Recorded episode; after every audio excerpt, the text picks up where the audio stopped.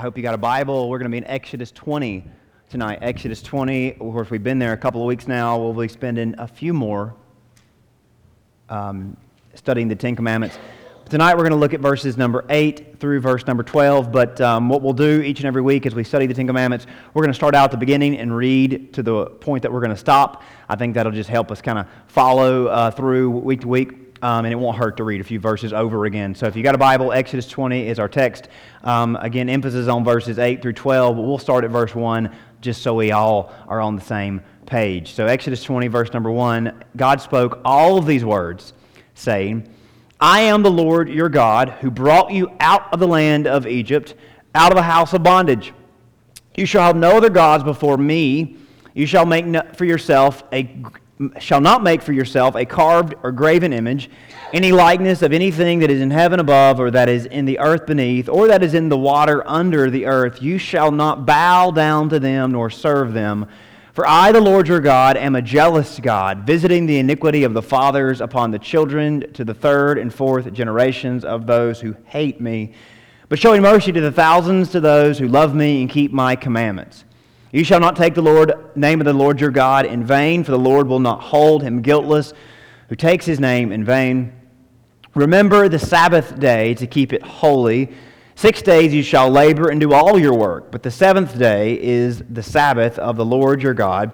In it you shall do no work, you nor your son, nor your daughter, nor your servant, nor your female servant, nor your cattle, your stranger who is within your gates. For in 6 days the Lord made the heavens and the earth and the sea and all that is in them, and rested the seventh day. Therefore the Lord blessed the Sabbath day and hallowed it, or made it holy.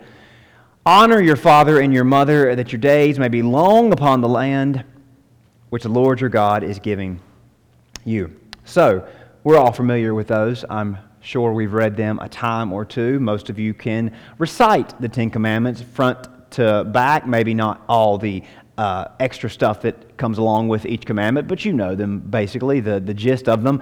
But we began studying a few weeks ago about the Ten Commandments, and we've talked about the what, the why, and the how, what were they for, why they still matter, and how they apply to us. And we talked about how they were given under the Old Covenant, how that applies to us under the New Covenant, and was it always the same application? And it's important to first off know that not for us nor the Jews, the Ten Commandments have never been positioned as a means for salvation. They were never given as a means to save the Jewish people. They were never given as a means to save anybody. The clear and cohesive message in the Bible is that we are saved by God's grace. The law reveals His holiness and His perfection while exposing our unholiness and our imperfection. Yet God doesn't mean the law to save. He saves by another, by a better way. And that better way, as we've established so far in our study, is by His grace. And we talked about how Israel was saved well before chapter 20 began. And you were reminded by verse number 2 where the Lord says, I am the Lord your God. So not I will be if you comply, not I will be if you obey, but I am the Lord your God because I've done something for you. I've already saved you. We're already in a relationship. So let me just say before we get into the nitty-gritty of the law, this is not about how you are to be saved. This is how you are to behave as saved people. This is how you should respond to what you have been given. And now we've said, we've established and studied it very thoroughly. God saved them by the power of the blood of the Passover lamb. He brought them out of Egypt across the Red Sea, sealing them off from Egypt. He brought them out by His hand and by His power. So again, Exodus 20 begins by restating what has been established very clearly in the first 19 chapters of Exodus. Israel is already in a relationship with God, so don't let anybody ever tell you that this is somehow a gate to know God, a gateway to have a relationship with God. This is not that. But it is still very important. What follows, again, is not a religious gate, but are relational guardrails. Guardrails as in the reason why guardrails exist on the highway is to protect you from getting too close to the edge, right? To protect you from going down the embankment, down the cliff, into a place that you might not survive, right? Guardrails are for your safety, for your protection. We've learned that law wasn't given to save, but to keep safe. A relationship preceded the rules, and the rules protect the relationship. In the same way that you don't cross the yard and boss somebody else's kids around, right? You have rules for your children and your grandchildren because you love them, right? But you don't cross the yard to tell someone else's kids what they should do, right? That's their parents' responsibility. So God does not try to rule or instruct children that are not His or people that do not belong to Him. But again, this belonging is not one of superstition or superficial. This is a very relational, very personal belonging, right? Our belonging to God is very close to His heart, right? He loves and He cares for us, and that's why He gives us His Word. Now, this foreshadows and makes very clear an aspect of God that would always be true and that it has always been true. God is a perfect, good, heavenly Father. He restores the relationship before He ever attempts to reframe the person. He wants you to be His more than He wants you to obey Him. Of course, we should obey Him, but He wants you to be His first and foremost. He cares about proximity more than He cares about performance. Performance will come when there's proximity. He wants you to be with Him, right? Now notice verse 1 and 2 clearly tell us again, I am the Lord who brought you out of Egypt, out of slavery, out of bondage. So we can conclude that the overarching, the moral of the story is that the commandments don't save, but the commander does. The law doesn't save, but the lawgiver does save. And that is the good news, right? But the lawgiver prefers we call him something a little more personal. He prefers that we call him our Father, which should tell us a lot about how he wants to relate to us.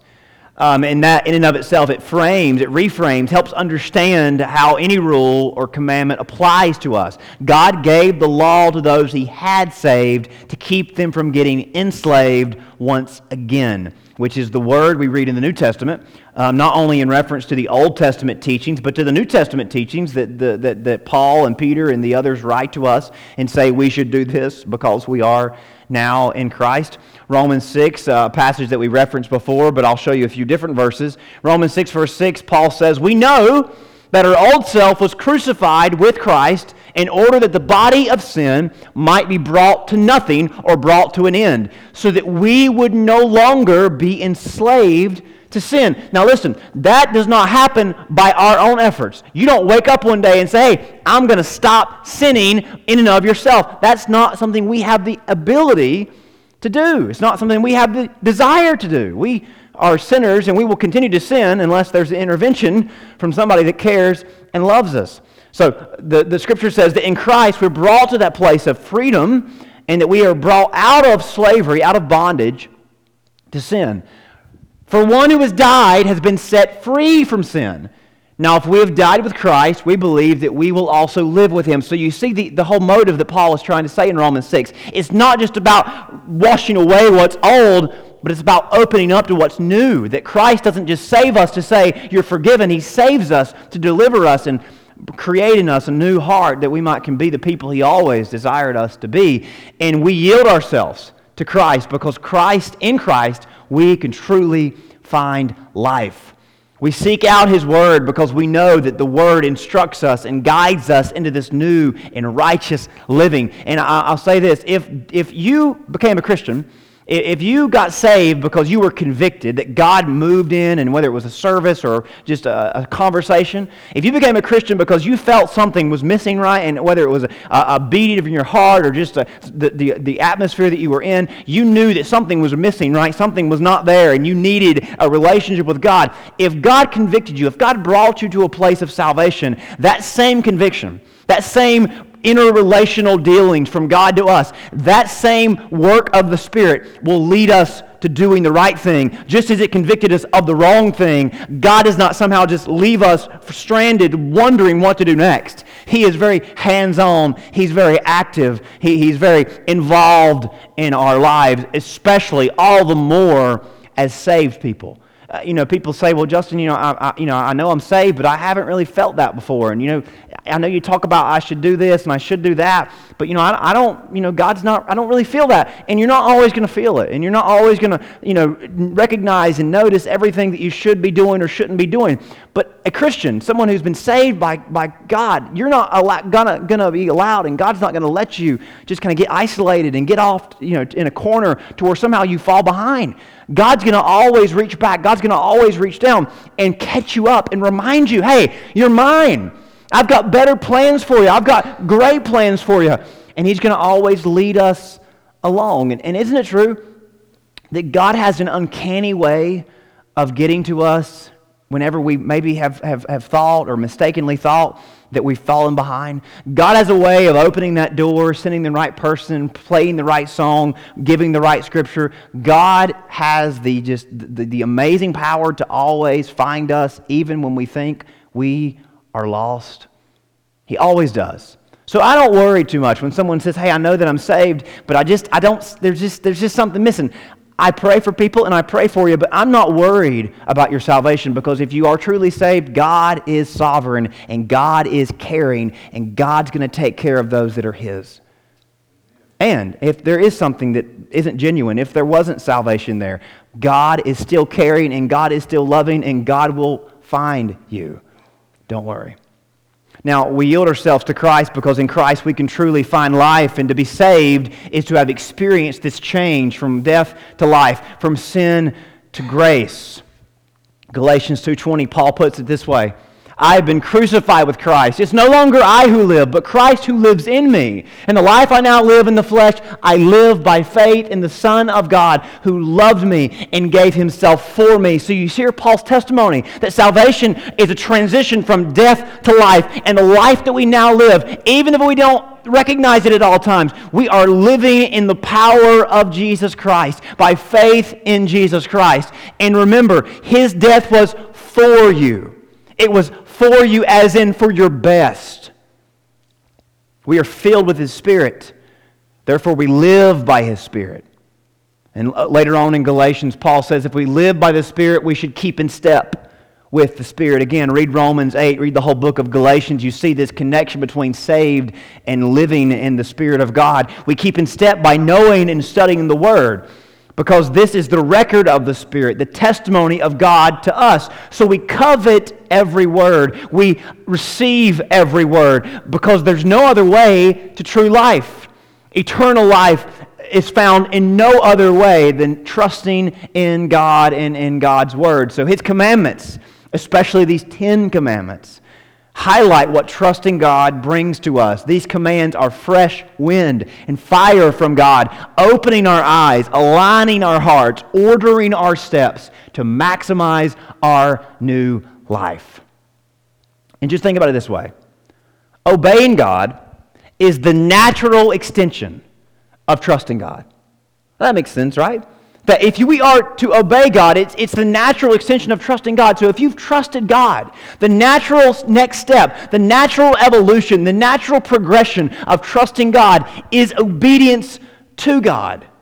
Now, you'll have some that say, well, God, it's not about legalism, and, there's no amount of good I've got to do. And I hear that, and I don't teach that.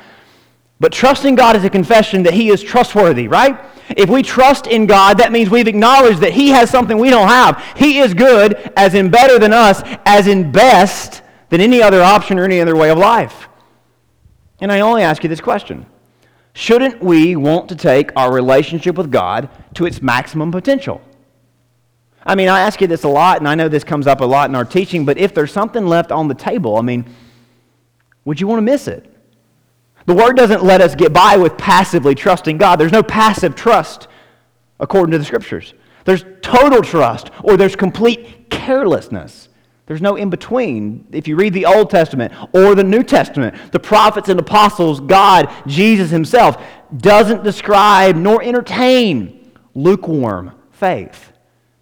Not because they're hateful or condescending, not because they just want to make us feel like we're not where we need to be, but because God deserves all of our trust. Maybe He even demands all of our trust. But if you were God, The same would apply to you. No, we're not, right? Good news. But God is higher and above all of us. He deserves all of our trust. And maybe more importantly for you tonight, we need all of His guidance. So God's deserving and our need meet when we trust Him. Salvation itself suggests that we need more than just a little help. We need more than just a little bit of guidance here and there, right? I mean, when you become a Christian, when you get saved, you're confessing that there's a hell and there's a heaven, and you don't want to go to hell, right? But you want to go to heaven. But it's more than that, isn't it? I mean, it's more than just, hey, I want to make sure when I close my eyes for the final time that I'm not going to go somewhere bad. That salvation is confessing to God that we need an intervention in our hearts.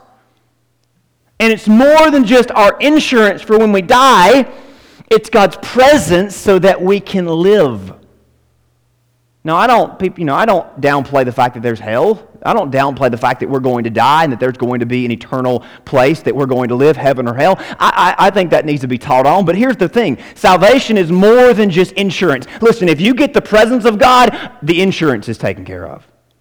If you get the presence of God so that you can truly live, we can talk about dying one day, but I'm not worried about that yet, because if you're living in God's presence, that is what matters most, because the rest of it will take care of itself. Now, we're gonna learn that if we're going to trust God, why wouldn't we obey God? It's a pretty logical question to ask. If we're going to trust God, why would we not obey Him? Why wouldn't we seek to obey Him in everything? And the alternative is a important question as well. If we don't obey God, do we really trust Him? Because if we trust Him when we don't obey Him, what are we really trusting Him for? And is there any connection in trust? And if there's not a connection between trust and obedience, then something else is missing. Now, we'll talk about why there's this tension, but I really think it should just be a given. If there's no other way, if God is the only way to be saved, then His will is obviously the only way to be safe, to be well, and to be secure. Now, last time we talked about the first three commandments, and we categorized them under this no other banner. There's no other God. There's no other image. There's no other name.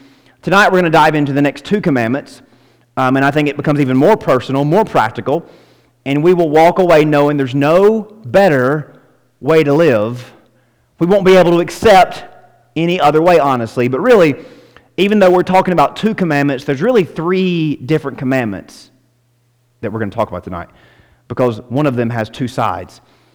So as we talk about no better way to live, we're going to talk about there being no better rest, there's no better mission, and there's no better motive. All under the banner of rest and work and honor. Now, we talked about trusting, which is our first mini-topic, resting, trusting in God. And the first commandment that we're going to talk about, commandment 4, is all about trusting. It's all about fostering and developing habits of trust, total dependence on God.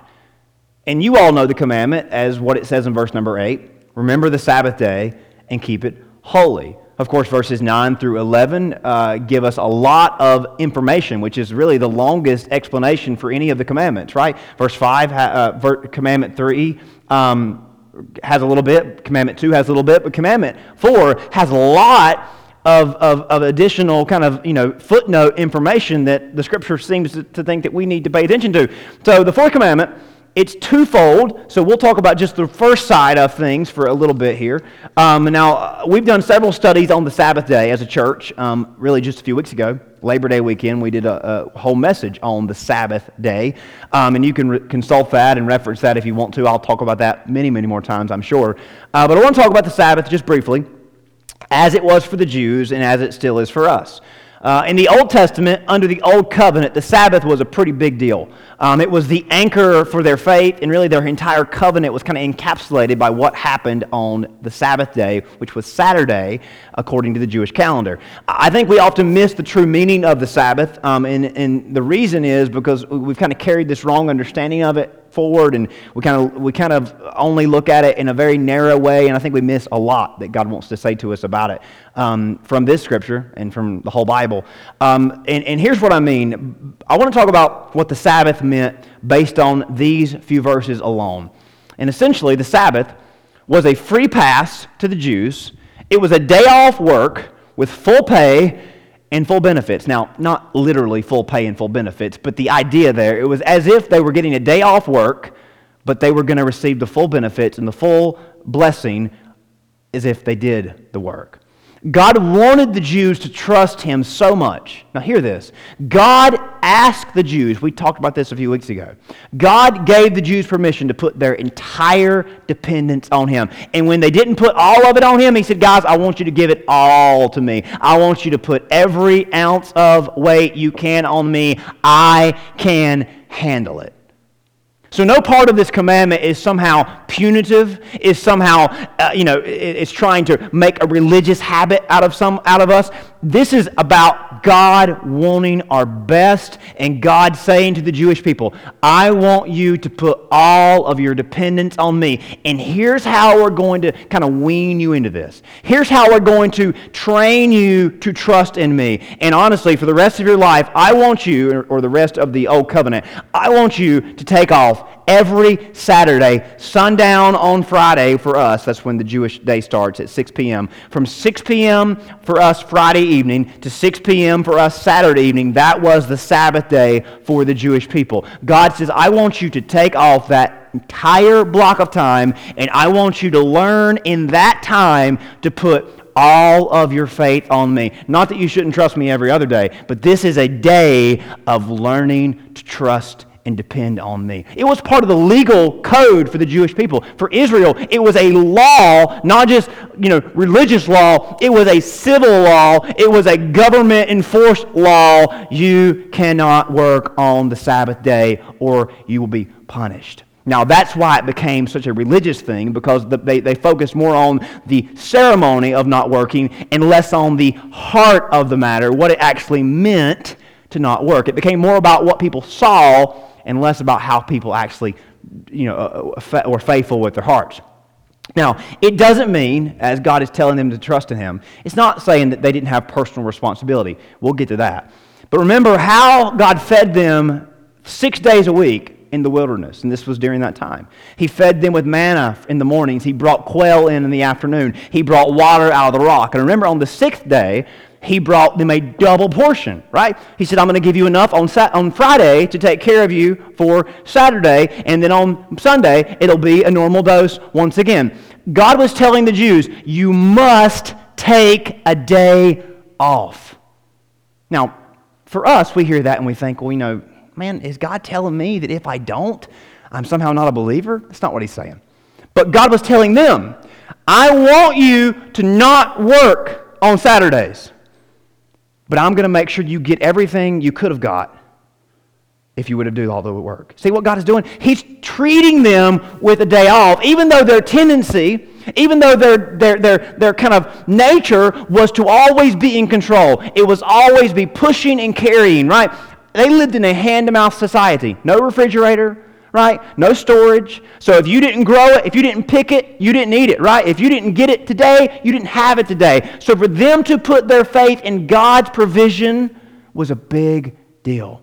And God says, I know your tendency, I know your nature is to always push and always be in control and always carry, but for one day, I want you to let go. For one day, I want you to drop it. For one day, I want you to stop what you're doing, because you must develop a habit of trusting in me so that you can rest in me.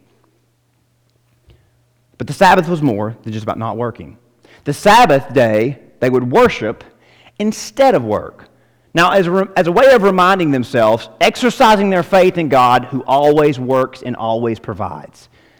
Now, over the years, they kind of got it twisted up, and they viewed these laws and these commandments as if somehow they were the most important thing and people were not as important. But Jesus came along and said, guys, remember, the Sabbath was made for man. God gave these to be a blessing for you, not somehow become a burden for you. God gave them to free you, not bind you.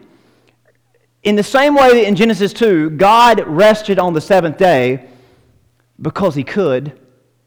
What's the American dream? To retire not because you have to, but because you can.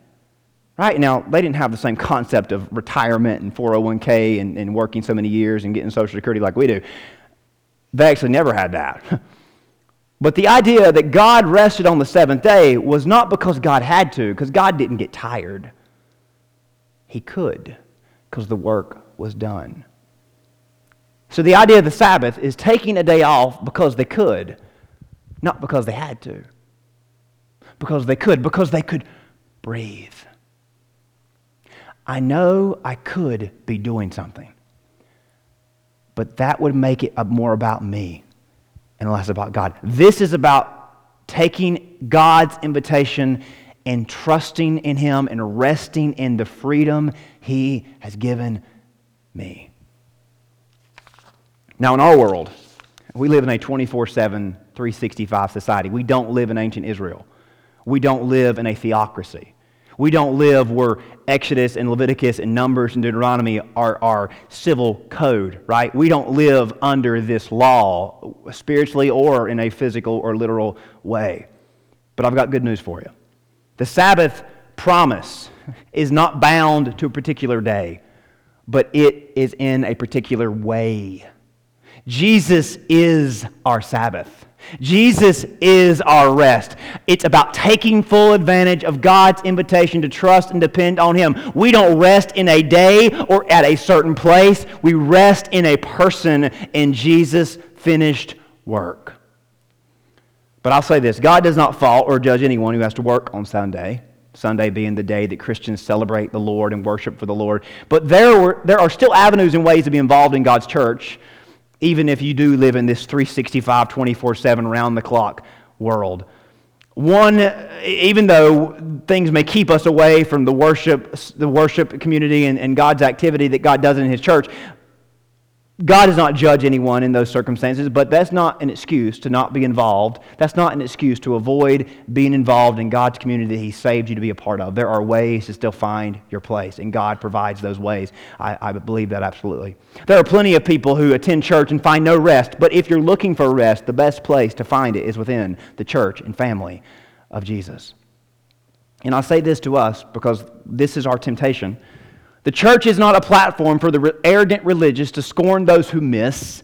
It's a place for the humble saved to celebrate and find rest. And remind anyone and everyone, it's not about the day or the place. It's about the person. It's about Jesus. One more thing about the Sabbath. In Israel, on the Sabbath, they would sacrifice. They would give an offer to the Lord. Now imagine this. They're not working. And on top of that, they're losing a day's worth of work, and then they're also required to give up something. So not only are they leaving something on the table, they're also taking it off the table, right? You see that, how that would bring some anxiety to the people? But it all went hand in hand with taking a day off. So not only would they rest from work, they would sacrifice. So they were taking money off, but they were also leaving money on. But all this was to train them. God is going to provide. And part of the offering system was to further develop this trust. Take from what God has provided and give back. Invest God's gifts back into God's community. And you know what that does? It tethers, it wires your faith even more on God. This is why the New Testament commands us to fight against worry with generosity and sacrifice. And it's why Jesus told parables about how hoarding and withholding from God leads to greed, not plenty. Leads to greed, not plenty. Now, you may say, well, I don't have much I can't give, so there's no risk of me becoming greedy. Who says we can't be greedy over a little? Who says you can't be controlled by a little? I think the moral of this Sabbath commandment is that if God says no, we must need it. And if God says give, we must be better off without it. Sabbath invites us to depend on God. Worship invites us to invest in God so that our hearts and our hopes can be tethered, can be wired, can be anchored to Him. If we want rest, we'll worship. We'll give. And part of the whole sacrificial system that Leviticus is written all about, the whole book of Leviticus is about this part of the Sabbath. True Sabbath rest always requires we sacrifice our best. Because by pouring out what God has given us, we see all the more we must depend on Him. When we've surrendered it all to God, our time, our money, our efforts, our emotions, we are refreshed and revived. We are motivated to live and to work for Him. And I think maybe the most underplayed part of the Ten Commandments is verse number 9. 6 days you shall labor.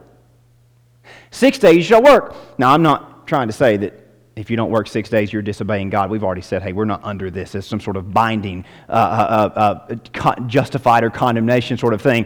But the commandment is not just to take a day off. The commandment is to work. For them, it was 6 days. So as much as they were required to take a day off, they were also required to work 6 days. Now, we Americans only work 5, right? So hey, we still judge people for not working working on Sunday, right? In our world, yet we don't take that part serious. See how religious we can get and how hypocritical we can get. We religious types love to enforce to take this day off, but we don't ever enforce to work 6 days, right? Now again, that's proof that much of this is time and place, but the message here is God is giving the Jews, as you depend on me for everything, work for me every day. You know what he's saying? No day is insignificant, and no job is insignificant. And he's saying that work is not a burden, work is not a curse, work is a blessing, and work is a mission, and there's no better mission. Adam was given a job before the fall. The fall brought sweat and frustration, but it did not end the purpose of work. And of course, there's plenty of frustrations that we all face in any job, but God calls us to take advantage of every day as an opportunity to work for Him. Very few people go into work every day as if they're on mission from God, but the commandment tells us there's no better mission. There are no meaningless jobs. There are no insignificant professions. Just as God worked to create our world and worked to recreate our souls, He works to redeem all things. We are called and commissioned by Him to take every day with a purpose. We live in a world where so much is made out of certain careers. We talk about certain people being called to this and that, but every single person with every single job, whether it's just because you had to take it because it was the one that would pay the bills or one that you dreamed of and worked for and got an education to get, whatever job God has given you at any season of your life, that is a significant mission He has put you on. Don't ever doubt that you have a significance and a meaning and a purpose and a mission in your work.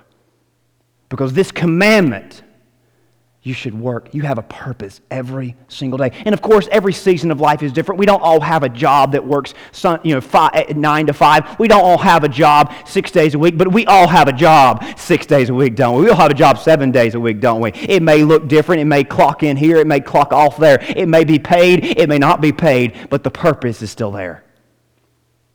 Colossians 3, Paul says to those in Colossae that were frustrated with their jobs, whatever you do, work heartily as for the Lord, not for men, knowing that from the Lord you will receive the inheritance as your reward. You're serving the Lord. So he says to men who had a job that they hated, to women that weren't allowed to work in that season, in that world, part of the world, to children that didn't see their lives as being significant as those that were older. He says to everyone, you have a purpose. Your job, your mission is important. 1 Peter 4, Peter says, as each has received a gift, use it to serve one another as good stewards of God's varied grace. Whoever speaks, as one who speaks oracles of God. Whoever serves, as one who serves by the strength that God supplies. So whether you are someone who just talks to someone on here or there in any conversation, whether you're someone that labors in this field or that field, you are a steward of God's work. Verse number 11, in order that in everything God may be glorified through Jesus Christ, to Him belong glory, dominion forever and ever. Your place is not accidental. Babysitting or answering phone calls, delivering, arguing, whatever you find yourself doing on any given day, you have a purpose, you have a place of significance. The entire idea is that we are stewards of our time, our gifts, our jobs, our wealth, everything. The Sabbath rule, the work rule is all about wiring our conscience to the truth, tethering our purpose to God, our mission. Before we go, the fifth commandment. Now, this was a room full of children. This part of the sermon may be a little different. But I want to bring this in a way that I think we all can relate to it and find application from it. Verse number 12 says that we should honor our father and our mother, that our days may be long upon the land which the Lord your God has given you. And just to take that exactly how it's given and apply it is completely fine. And a lot of people have seen the follow-through with honoring the parents and living a long and blessed life. But I think there's something more that God wants to say to us than just that.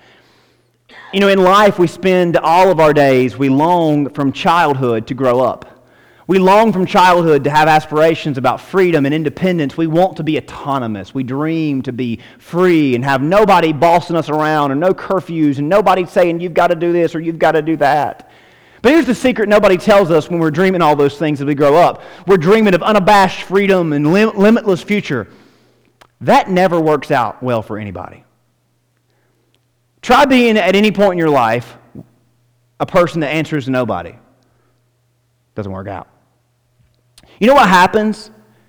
You know what happens when we're autonomous? We're unaccountable, and we always become an unacceptable version of ourselves. When we are unaccountable to anybody, when we are autonomous, we always become an unacceptable version of ourselves. Now, there may be someone tonight that says, hey, I'm my own person. Nobody bosses me around. I make my own rules. I follow my own rules. Nobody is my boss. If you think that autonomy is the dream, if you think that being unaccountable is the dream, we've become an unacceptable version of ourselves. When we're not accountable to anybody, we're not stable, we're not trustworthy. And I think this is the emphasis of the fifth commandment. To remind us that we should stay humble, we should stay accountable, and stay little. The word to honor means to respect and reflect the life that we've been given. By no means am I trying to diminish the gift of our earthly parents, but I think everything points to and reflects a heavenly reality. And God, our Heavenly Father, and our earthly parents remind us that we are not our own master. We did not get here on our own, and we can't save ourselves on our own. If we strive to honor those who nurture us and raise us, we will always remember or not soon forget that there is a God above all of us. Show me someone that honors their parents. I also realize that person realizes they are not the boss and they're not in control and they didn't get here on their own. Now, of course, not every person is born to ideal circumstances. Not every person has a loving, providing mother or father. Some have neither. Some have one or the other. But the essence isn't just reciprocate what we were given. Even if you were raised in a home life that wasn't the best, the idea of this commandment is not just reciprocate and give respect to those that raised you well. This isn't, well, they did this for me and I'm going to do this for them. Godly parents don't love someone just to get something back. And godly children aren't godly because they paid someone back. The idea is that whether we were raised well or not, the life we've been given is not of ourselves, it's from somebody else. And if we live every day understanding that our life is a gift, that our life is an opportunity, that our life is grace, our motive is always going to be to honor the giver with the gift. And in this scenario, you're the gift. And if we honor the giver with the gift, notice this commandment has an if-then caveat. Live long in the land. Now, we've covered this, but this was the end-all, be-all for the Jews. It wasn't about the afterlife. It was about living in the land because the land was everything. The land was God's gift to his people, and to properly enjoy and live well in the land, they could not forget that it was an indeed gift from God. So I don't think the commandment is honor or else God will get you. I don't think that's what the Bible's saying. I think the commandment is honor or else you will get you. Honor those who brought you here. Honor your parents. Honor your Heavenly Father. Because if you live with autonomy, if you live with independence, if you live with disregard, you will get yourself in a great deal of trouble. Everybody that lives for themselves only has themselves to show for themselves when it's over. God gave this warning over and over again to the Jews. When the Lord your God brings you into the land that he swore to your fathers, Abraham, Isaac, and Jacob, to give you, with great and good cities that you did not build, houses full of all the good things that you did not fill. We don't like when politicians say this stuff to us, but we should love it when God says it to us. You didn't build it. You didn't fill it. And you didn't dig the cisterns and the vineyards and olive plants. You didn't plant. But when you receive from a table that you didn't set, when you eat and you are full, take care lest you forget the Lord who brought you out of Egypt and gave you all this stuff. He says later on, know then in your heart that as a man disciplines his son, the Lord your God disciplines you. So you shall keep the commandments of the Lord your God by walking in his ways and by fearing him, respecting him, honoring him. We cannot forget there is no other way. There's no better way. And I honestly think if we took these two commandments and we studied them as we've studied them tonight, we would realize there is no better way to live. As we've studied overall, there is no other God, there is no other image, there is no other name. But tonight we've learned there is no better rest. There is no better mission, and there is no better motive. To find rest in God, to find purpose from God, and to honor our family, our mother, our father, honor our God who has given us so richly and so graciously. Let me pray for you. Father, I love you and thank you. Thank you so much for these commandments that have saved so many of us from so much trouble. Father, so many tonight can confess that because they honored those that raised them, they've lived a better life.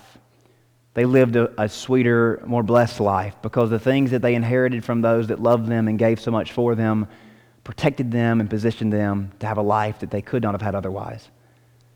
Father, in the same way, you have given us so much. You've provided for us in so many ways, and this lesson tonight has taught us that we ought to pause and pay tribute to you more often. The Sabbath commandment tells us we should find our rest in you. If we ever find ourselves trusting in anybody or anything else, we ought to stop short and realize, wow, my faith is in the wrong place. My trust is in the wrong place. Father, thank you for that there is rest to be found in Jesus, but there also is purpose to be found in Jesus. And just as we find our rest in you, we find our purpose and our mission from you. And we go to work tomorrow and go to our communities tomorrow, and we strive for the excellence that we are made for. Lord, we also have a motive that we would honor those that have loved us and cared for us and follow through with that and honor you, to respect you and to reflect the gifts you've given us to those that look. Father, thank you for these reminders. Thank you for these warnings. Thank you for being a good father that disciplines your children, that we might always live the life that you've desired and planned for us to live, living long on this side and living forever on the next side. We long for that day. We ask this all in Jesus' name. Amen.